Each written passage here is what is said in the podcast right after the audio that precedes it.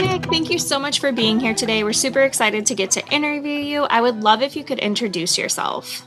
Sure. Well, thanks for having me on the podcast today.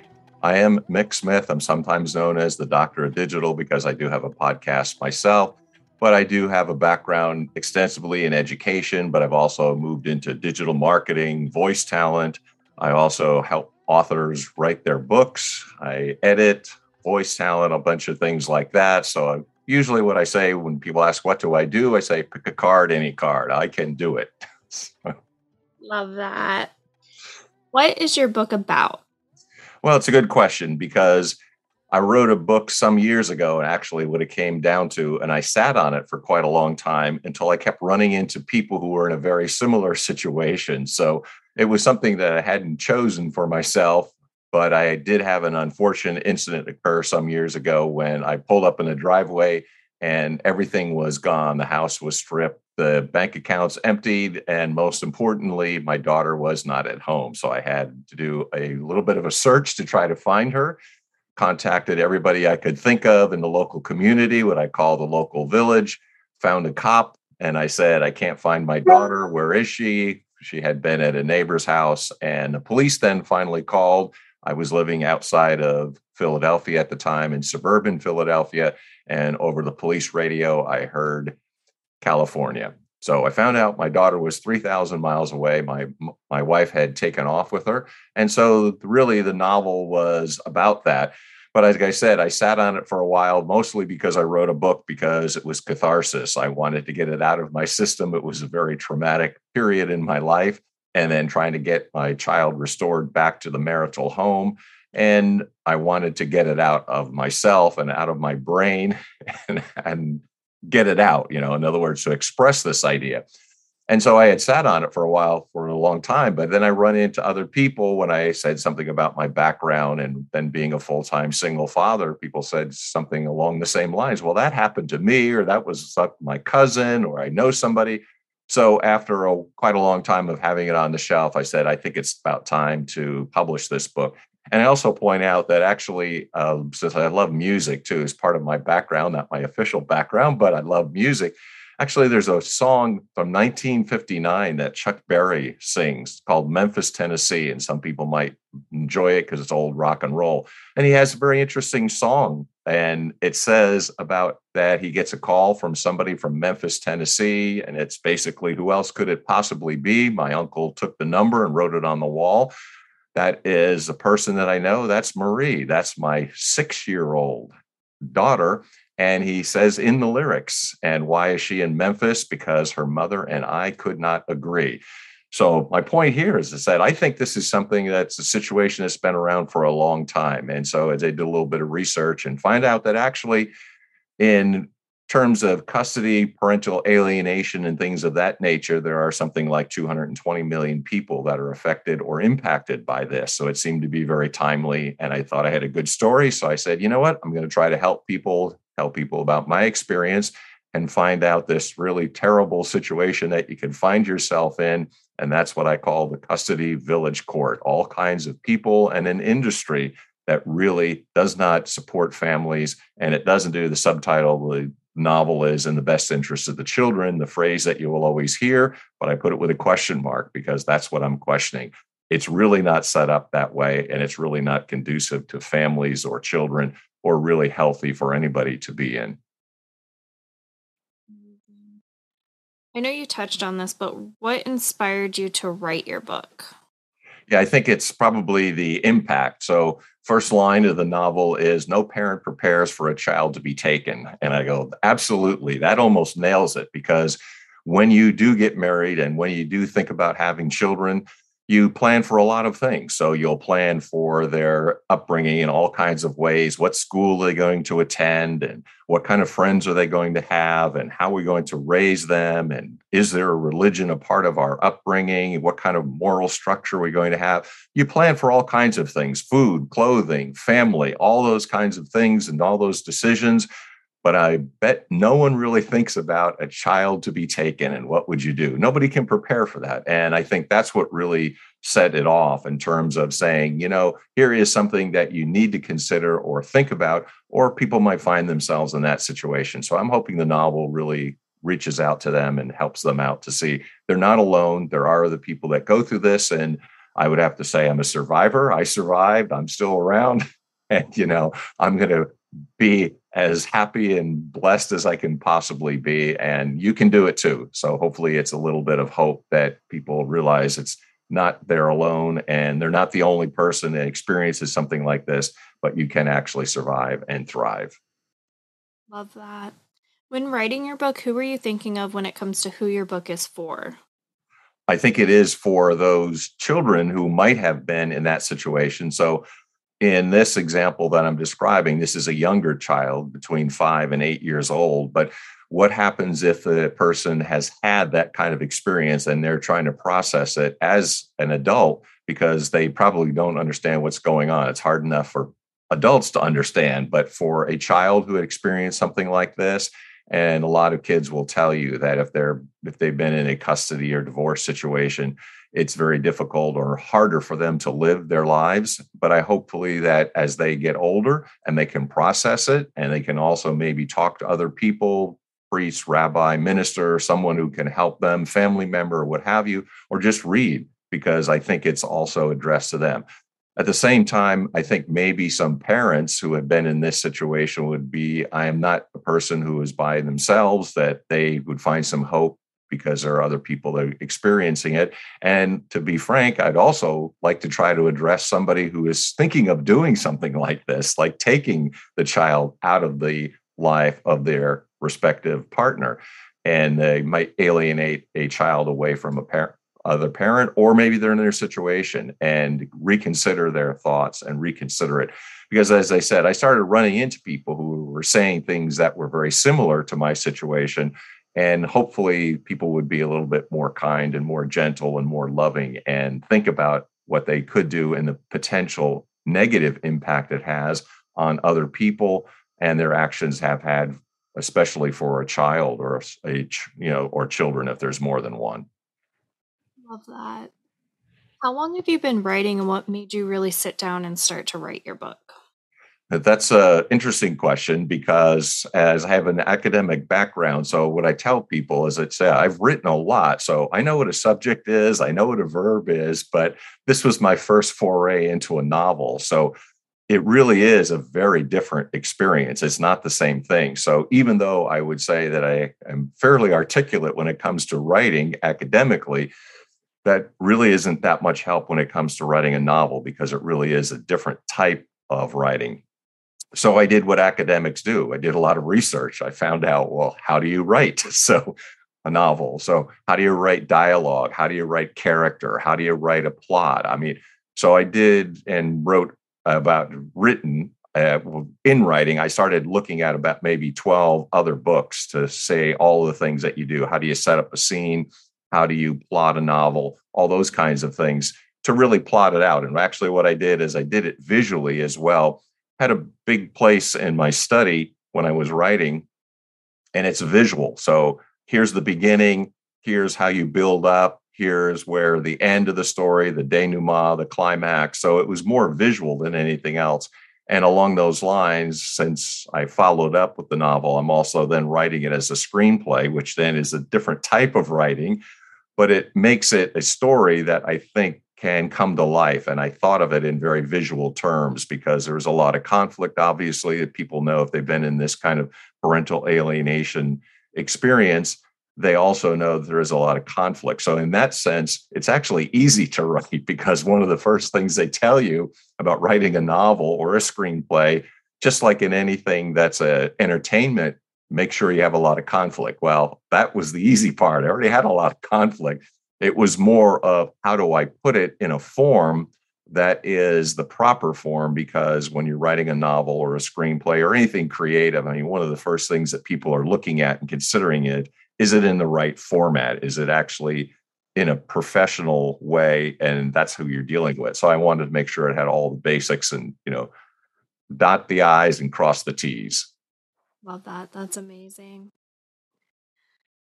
What is what was your schedule like when you were writing your book? Yeah, that's a, another good question. And again, because my situation, I was a full time single father. So I had a full time job and a full time parent job. But usually, what I had done is I was pretty strict, just like my parents were, when it came to the discipline and in terms of what our schedule would be like. So after my daughter went to bed, which was fairly early, of course, she was pretty small. She was, you know, about eight when she was returned home. But I also would write in the evenings. And I came across some things, again, going back to my academic background. People had come across a book that I wish I had when I was writing my dissertation, but the title of the book is How to Write a Dissertation in 15 Minutes a Day. So it sounds like it's kind of a crazy title because how can you write this really long, involved, complex work potentially in 15 minutes? But I understand what the author is going for. If you can put in 15 good minutes per day, you're going to finish. And what that means is don't waste a lot of time and don't go around and round on things that are not germane to the topic. But if you can get a 15 solid minutes, which means here's the prose that you really want to include and you really are comfortable with, and it really does fit the book, whatever you're writing creatively, you're going to finish. And I think that's what people would see when it comes to writing, because a lot of people have ideas for writing. Because you can talk to almost anybody. Go, yeah, I thought about writing a book. I've got a story. And that's one of the things I said earlier to introduce myself. Yeah, I help people write books, you know, because I can help them write but what they need to understand is that you've got to have a schedule in which you would get that 15 minutes a day. So for some people, they're early morning risers, will get up early. Some people say, no, I have to process it. So sometime during the day. For myself, I tended to relax, but I could also be thinking about it.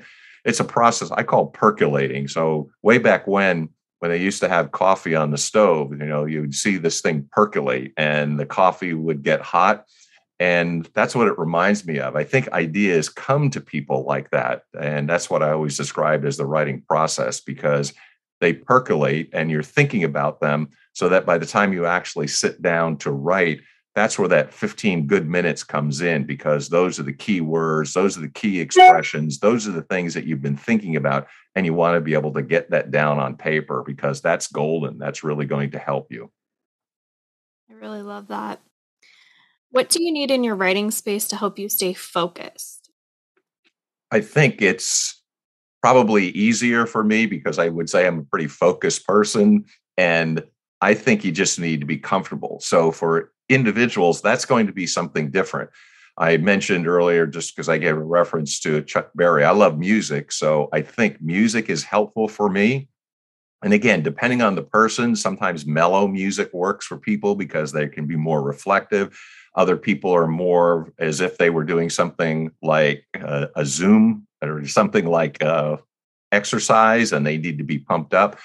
But I think what's conducive for me is just a comfortable place. And people think that there are different ideas on that. So it might be music, it might be a place that's space and quiet.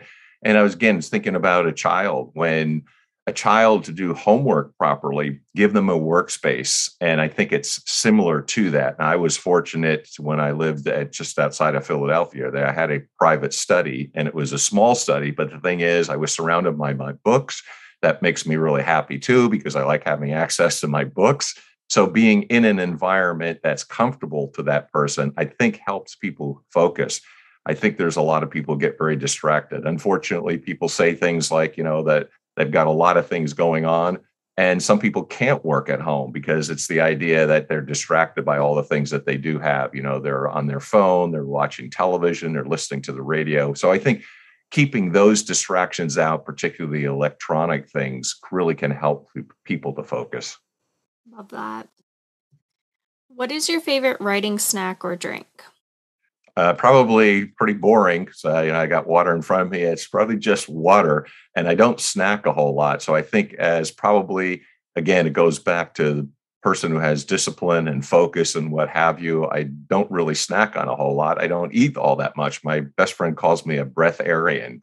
He says I can get by on breath, but not quite that way. But I do think that I don't have what a lot of people seem to have, which is the I've got to have this to snack on. I have to have that. I just eat occasionally and I don't eat that much. And I think I drink, drink a lot of water, cuts down on the amount that you feel as though you need, but you feel full. And besides, water is really good for you. So I don't have those kinds of things that say to motivate me. I'm already motivated. I'm ready to go.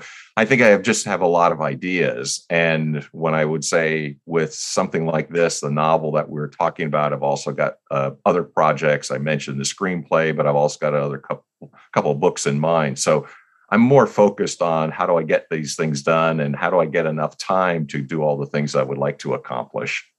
Love that. What type of books do you personally enjoy reading? Yeah, um, good question. In that I do sound, without trying to sound snobby, because I know it sounds like people have got these favorite books that they have. I don't read the popular books, but there are two different things that I'm really attracted to. That is just classic literature so some of those 19th century British novels are just phenomenal.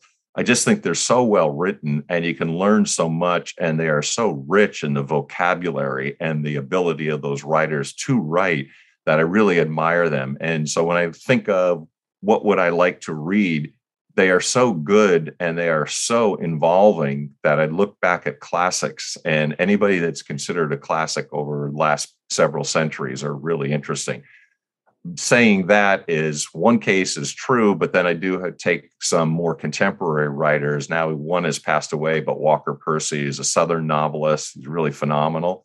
I enjoy him a great deal. And I also like E.L. Doctorow. Now, those are very different. So you have a person who's from New York and Jewish, E.L. Doctorow. Then you have a person from the South and Roman Catholic, Walker Percy. So they're very different people, but their styles have been very appealing to me. I enjoy what they're writing.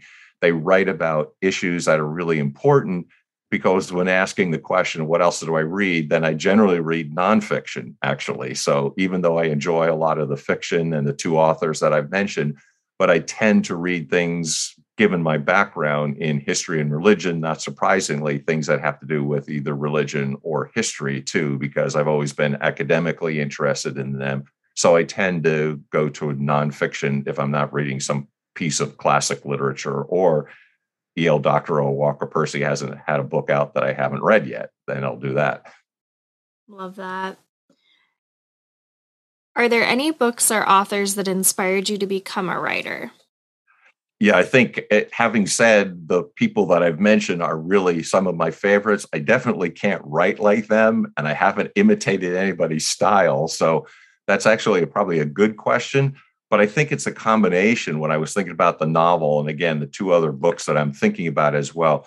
I think that if you are going to write, you have to have something that really does come from within. And that's that creative aspect that you have. So without trying to imitate anybody, I think I've tried to be myself, but they are also subjects that I can speak to directly. So I would say it's really only myself, and I really haven't looked at anybody else or imitated anyone. I can't write like anybody else. I'm only me. And it actually reminds me of my best buddy who does write songs. And the thing is, when I am such a fanatic when it comes to music, and I know so much trivia, when I'm talking to him, he's like me in the sense that he hasn't imitated anybody. He's very original, he's got his own style and I'm sometimes wondering when talking to him, how come you don't know some of these things about music or these musicians that I know? I'm not a musician, I'm not a songwriter, but I think to answer the question, it's something that you have to feel that's within and it truly is motivating you and you have a real passion for it. So that's what I thought when I came to writing. I'm sort of like writing with you know blood in my hands because this is really from within and it's really a creative aspect of myself and my personality that I'm trying to tap into. And hopefully I'm communicating that to people that it's really heartfelt and it's really from within and it's a creative part of myself that I feel as though I need to express. That. What type of books did you grow up reading? Did you have an all-time favorite? It's a interesting question in that it's kind of re- reminds me of a story. So my sister and I were voracious readers as kids and when we were kids, we would ride our bikes to the library. And what I would do is I would get the maximum amount of books that you could take out of the library, which was something like 10. I would stack them up and then read a chapter in each and just rotate them. So some people would say, you know, aren't you getting confused? I go, no, because I was so engaged in the content that I really enjoyed them, but I went through them that way. And then my sister also read a lot as well. And the funny thing is, she had a bike that had the basket. So we were going up the hill. We were growing up in New Jersey. Every time we got to that hill, we'd have to switch because she couldn't get all the books in her bike up the hill. So we'd have to exchange at that point. But in terms of things that what I read, I don't really remember enjoying a lot of things that other kids did. And it was also unusual for my sister and I. We also read before we went to school. We only went to kindergarten. There was no preschool back in the day, but we both were reading before we went there. So no one really taught us how to read. I'm not sure how we both did, but I do remember my father reading a newspaper all the time. I think we saw our parents reading and thought it was an important skill to pick up. So it wasn't anything particular, but I do think I started getting attracted to things along the lines of history and background. And it's also very fortunate with my parents. They were a young couple and they wanted to see a lot of things. So when we grew up back east, we were in Pennsylvania, New Jersey, the Eastern Seaboard. The things that we grew up were were the things that my parents wanted to see. And fortunately, I got to see them as well, too. So a lot of Revolutionary War sites, Civil War sites. So then, not surprisingly, every time we would go somewhere, such as Gettysburg, well, I'd want to know everything about Gettysburg because I would want to know the history and the background. And it was also good preparation because when I did get to college, I started taking classes that I wanted. I both took music classes because I was interested in music and history classes as well too. So as a kid, I started already developing an interest in those areas. And same thing with school. I saw some things in school that I wasn't really interested in to the annoyance of my parents, but I said, oh, I'm not really interested. You know, I'm going to pursue the things that I want to pursue, which were historical in nature. And what then by the time you get to college, you realize they're the liberal arts. So I was very interested in anything having to do with the liberal arts. Love that. On the other side of that, now as an adult, do you have any favorite series or authors that if something comes out, doesn't matter what it is by them, you're just going to grab it? Yeah, and I think there are some of those serious thinkers that I do enjoy. So the people that I think that are worthwhile reading, and I would recommend to anybody this, it's somebody, if I could have actually stayed in academia and done as well as him, I would have done that because his books are really first rate. But this is an ancient historian, Victor Davis Hanson, that anything that he puts out, I will read because he is so good and he's so creative and he's so insightful that I can appreciate much of what he's writing about. And I wish I could attain that, but he's really phenomenal. He has really done some groundbreaking work and what he has done is he takes his historical perspective and apply it to the present. And that's what I really admire about him, because if there's anything that I did as a teacher and a professor and a campus dean, and when I was an executive in the educational industry, that's what I was attempting to do to try to show people how much you could learn from history and there is that famous saying that those who refuse to remember the past are condemned to repeat it. And that's what I appreciate about his writing, because that's what he's been able to accomplish as an ancient historian, apply himself to contemporary affairs and current affairs and show how important this is. They're also related to that is a person I also think almost everything he has written I want to read too. This is Niall Ferguson. Niall Ferguson writes on financial history so I'm not particularly adept at the financial part, but I definitely understand the history of what he's writing. And he too has taken the past and the historical part of financing and how people have related to each other in terms of networks, in terms of pandemics and things that we've experienced, but also applied himself to current affairs. So when I talk about the in general liberal arts or with history, people often would think of it as well, it's all in the past, it doesn't matter. And my argument is just the opposite. If you look at these writers who are really preeminent thinkers, what they are attempting to do is to show us the past so that we understand it, but then solve problems for today. And I think, if anything, that's what we definitely need. But I would pick out those two that almost every book that they're out, they're both contemporary, they're both still alive and hopefully publishing for some time. But when they come out with something, I'm automatic, I'm, I'm getting it. So Niall Ferguson and Victor Davis Hanson, both phenomenal. Love that. What would you tell someone just starting out with reading again? That's a good question, too, because I'll give you an example. Now, I had been reading quite a bit, as we said earlier, since I was a small child. And I always felt, well, I'm a pretty darn good reader. And I knew this because I could compare myself, and my dad did. He actually had my a challenged my uncle, who was in college at the time. We did a speed and complexity reading test that he had, that my uncle had. I was in eighth grade. And the thing is, when we tested each other, went up to competition between the two of us. I read faster than my uncle with a higher comprehension. I was only in eighth grade, he was in college. So I knew I had some pretty decent writing there. But there was a book that I came across when I got into graduate school. And the graduate school professor said, You need to read, he said this to the entire class, you need to read How to Read a Book by Mortimer Adler. So I'm thinking to myself, as probably my colleagues did at the time, what do you mean? We're in grad school. Of course, we know how to read. However, in that book, this is by far the best book for a person who wants to get into reading or also would like to be a better reader. It's How to Read a Book by Mortimer Adler. Now, he's not saying you have to know how to read before you read his book, but what he's showing you is how to take the different disciplines that there are, such as history and religion and science and different fields, and how best. And there's some great tips that he has that I've noticed. If a person is reading a book seriously, keep something handy. Some people will write in a book, some people don't want to write in their books, but they can write notes. But being an active reader. And if there was some way I could summarize what he is saying, and it's being an active reader. So, for a lot of people, they will tell you, I read a paragraph but I have no idea what I read in that paragraph. That's because they're being a passive reader. An active reader is a person who is actually engaging with the thoughts and engaging with the words and actively understanding.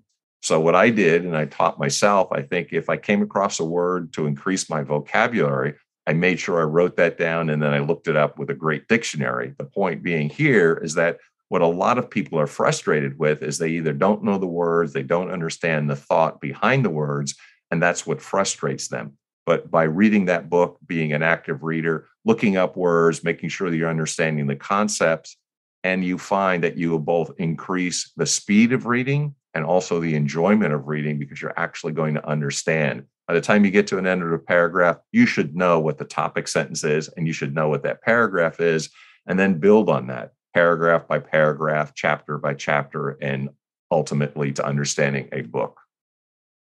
Uh, on the other side of that, what would you tell someone just starting to write their own book? That's a good question for someone like me because that's what I'm really passionate about is helping people because I do think a lot of people will have a story but they don't quite know what to do in terms of the structuring of a story. So what I would say for a lot of people, yes, you are a unique person if you have a story, start having it down when you have the basics. So, what is your story? There's always going to be something like a three point structure the beginning, the middle, and end. But being able to understand what that structure of writing is and being able to be convincing. So, depending on the forum or the medium of what you're actually trying to do, whether it's going to be a nonfiction book or it's a fictional book or it's a screenplay or whatever it is, each one of those different types has a structure to it. And what I generally can do with a person who is trying to get into writing, I can ho- coach them with that. And I do what I would call coaching for results. A lot of people, it's not like they just wake up in the morning and say, I need a coach. What they really are looking for is results. That's the key. So when I work with somebody, I say, let's define what results you would like to get out of this do you want to go for a page length? Do you want to go for a impact in a certain field? But by organizing that because that's what people have trouble with they had know they have a good story or they think they have a story they would like to say something about their background or their family whatever it might be but they don't know how to convince other people and that's the whole key that when you are writing as I always would point out to writers, because I also taught English and composition and things like that as a professor, I said, the burden is on you. You should never look at writing as if the person isn't able to understand what you're writing. You're the one that has the burden of communicating your ideas. And that really is what's key. So when people think of it that way, you have to think of every piece of writing that you are providing. It's not like a person is having a conversation with you because they can't stop what you're writing at some point and ask you, well, what did you mean by that? So, as a writer, you have to keep in mind that every word you're using is going to be communicating something.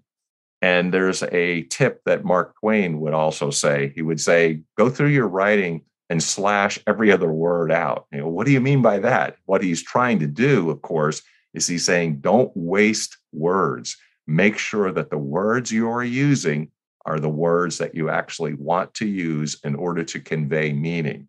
And he gave an example of this. He said, the difference in words and the importance and import of words is so critical because it's like showing the difference between lightning and lightning bug.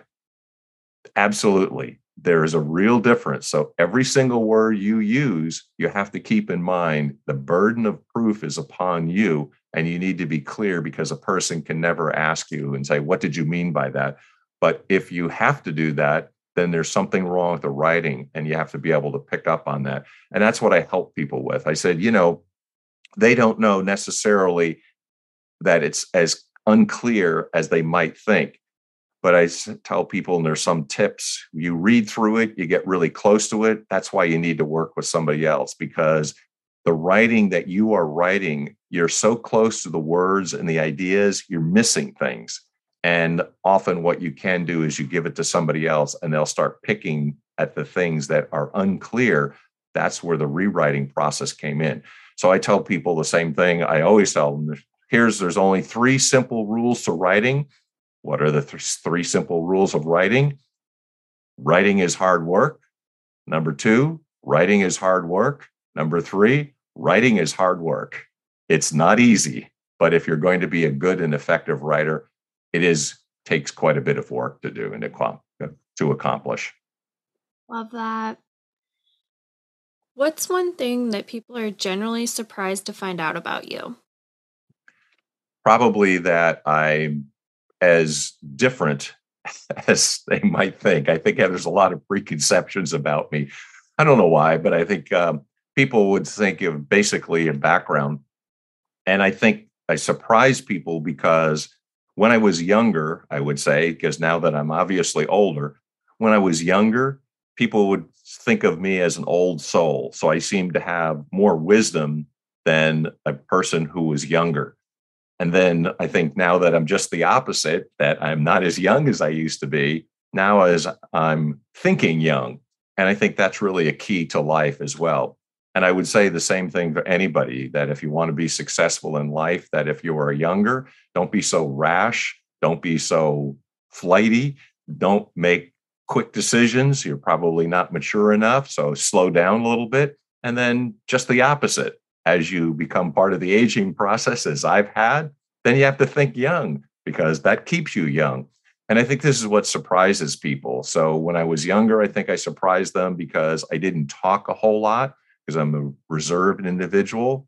But when I said something, people tended to listen. So not surprisingly, I got into the academic game because I realized that you know, I probably had something to say because I was thoughtful and I was articulate and I had read a lot and I thought people could benefit from this. So I was naturally inclined to be in the educational type of field. And then I think just the opposite that as a person who feared getting old, like I think a lot of younger people, looking back, oh, it's not that bad after all. Actually, you can pick up a few things as you get older.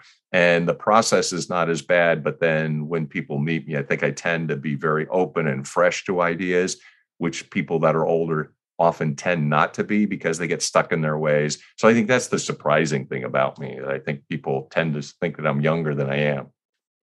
Love that. Is there anything you would like to say or add?